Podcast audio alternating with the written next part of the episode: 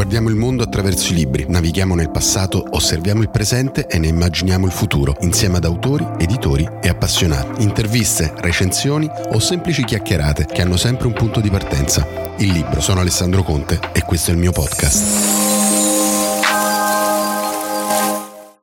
Benvenuti a una nuova puntata di Book Reporter e oggi attraverso il libro di Massimiliano Bianconcini parliamo eh, di un'icona del cinema comico eh, italiano che è Lino Banfi. Eh, il libro del, di Massimiliano Bianconcini, che è un giornalista eh, ed è eh, scrittore e autore, parla appunto della figura comica del, del famosissimo attore italiano e eh, a Massimiliano che è qui con noi oggi, voglio chiedere subito come nasce questo progetto editoriale. Intanto ti ringrazio Alessandro veramente del tuo invito, mi fa molto piacere e mi fa piacere parlare di questo progetto editoriale, di questo libro di 460 pagine che eh, nasce insomma molto lontano, indietro negli anni perché per scriverlo ci ho messo cinque anni, un anno soltanto per la revisione del testo, ma il progetto mi frullava nella testa, eh, insomma direi una decina di anni fa. Eh, perché dedicarmi a Lino Banfi? Lino Banfi mi è sempre piaciuto, diciamo che il, eh, mi ha sempre divertito la sua comicità, e in qualche maniera volevo investigarne da tempo, volevo investigare il personaggio dei film di Lino Banfi, interpretati da Lino Banfi. Quindi non è un libro su Lino Banfi, ma sui suoi personaggi. Tant'è vero che il titolo è dalla parte di Lino, che insomma riprende un po' eh, l'idea di Ducoté de Chessuana, io sono un grande stimatore di Marcel Proust, quindi dalla parte di Lino, eh, vai avanti cretino perché è diciamo il, uno dei suoi più grandi successi cinematografici, apparizione e storia evolutiva della specie banfiota, questo è il sottotitolo, quindi già qua si dice tutto, è un, diciamo, un racconto dell'evoluzione di questa specie banfiota che è una specie che fa molto ridere. Ecco, proprio nelle pagine di, dalla parte di Lino hai ripercorso la sua carriera cinematografica. Eh, quali sono stati i suoi successi che hai raccontato nel, nel libro? Ma io ne racconto 97 di, di, film, non sono tutti grandissimi successi, non sono tutti dei successi, non sono tutti dei film cult o film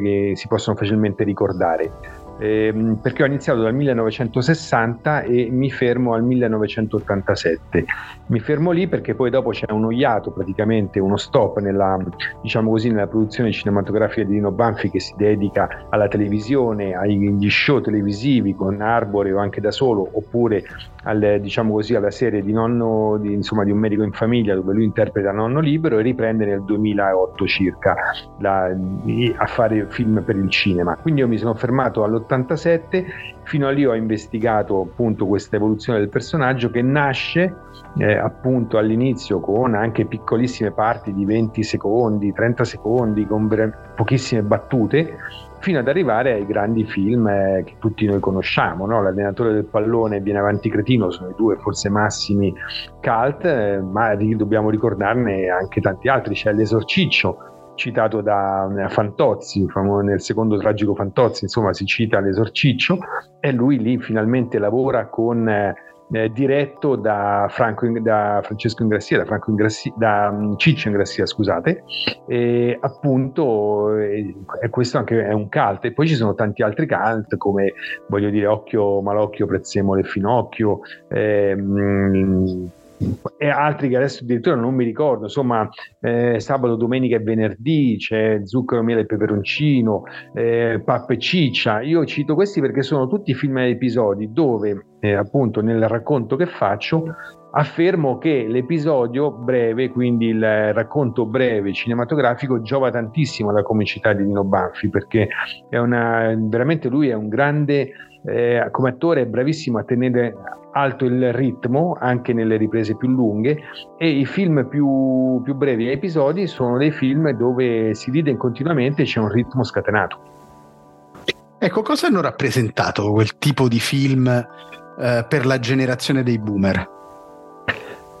Ma guarda, onestamente mh, mm, non lo so, è difficile dire questo perché Dino Banfi è un, è un autore intergenerazionale, lo conoscono tutti. No? Eh, da 30 anni, da, anzi da 40 anni, tutti citano suoi, le sue gag nell'allenatore del pallone o in Viene Avanti Cretino. Diciamo che lui ha fatto, ha interpretato una serie di film con Franco e Ciccio, eh, mi pare 12-13, ha interpretato poi tutta una serie di film negli anni 70 che erano cosiddetti della commedia sexy all'italiana diretto eh, soprattutto da Mariano Laurenti ma anche da altri e, e quei film lì erano dei film dichiaratamente rivolti a un pubblico di militari. All'epoca, quando si faceva la naia, appunto i militari alle 5 erano in libera uscita, potevano andare magari al cinema, tant'è vero che tanti di questi film sono ambientati, hanno ambientazioni o militaresche o in, eh, magari in, eh, oltre che in scolastiche anche in eh, ospedaliere, per cui so, erano dei film proprio rivolti a quel tipo di pubblico. E dopodiché lui si è riuscito ad affrancare, grazie anche agli ultimi film con eh, Mariano Laurenti, ma anche a quelli di eh, Sergio Martino si è riuscito ad affrancare dalla commedia sexy ed è approdato nella commedia commedia, come dice lui anche in alcuni suoi libri, eh, sì che ha scritto, e nei quali ricordiamo Spaghetti a mezzanotte, Cornetti alla crema i, diciamo così, anche i film che ha girato insieme con eh, Neri Parenti e con eh, Paolo Villaggio. Insomma, Fracchi la belva umana è immortale come film, anche perché ci sono delle, delle sequenze immortali all'interno, eh, dove lì veramente eh, non abbiamo più il nudo le, le, le, bellissime attrici che si spogliavano e non si spogliavano, magari si potevano qualche nudo si poteva vedere insomma tramite il buco della serratura, diciamo così, e non c'era più questo, questo tipo di, di, di,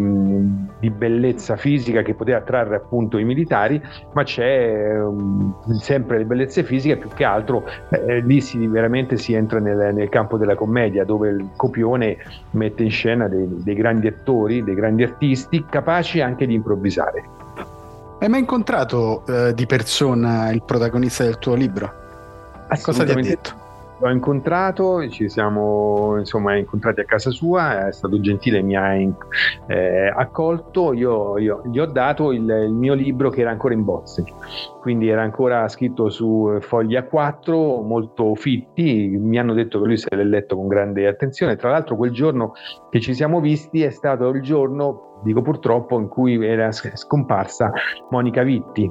E in quel momento, in quel, insomma, sono stato lì un'oretta e mezza con lui a fare una chiacchierata appunto sui suoi film, ma soprattutto sul mio lavoro. E, ehm, ha ricevuto un, un'intervista, insomma, una breve intervista, dove appunto lui ricordava che aveva fatto parte, ha fatto parte del cast di um, Niniti da Busciò, la donna che inventò la, la, mossa, che è un film bellissimo di Marcello Fondato, lì veramente quella è una commedia all'italiana più che una commedia, diciamo, non ha assolutamente nulla della commedia sexy, ma una commedia all'italiana, e lui ha fatto una piccola parte, eh, faceva un comico napoletano, interpretava un comico napoletano tale Mal- Nicola Maldacea che appunto sul, sui, perché è ambientato il film è ambientato insomma negli anni 20 ehm, e quindi niente ricordava questo momento in cui lui ha interpretato con la grandissima eh, Monica Vitti perché poi lui ha interpretato film e è stato accanto a be- delle grandissime artiste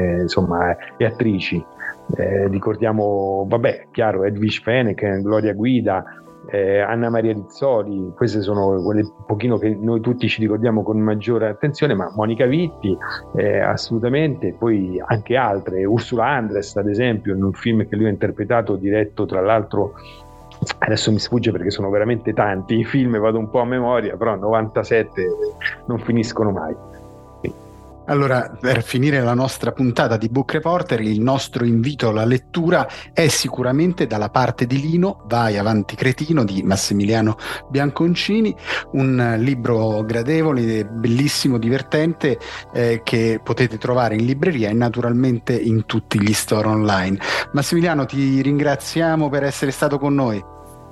No, grazie a te per la bellissima intervista, spero che possa essere di utilità insomma, per ricordare queste, le vicende che, interpre- che ha vissuto Lino Banfi dal 1960 al 1987, ma soprattutto per ripercorrere tanta parte, tanti film della nostra cinematografia.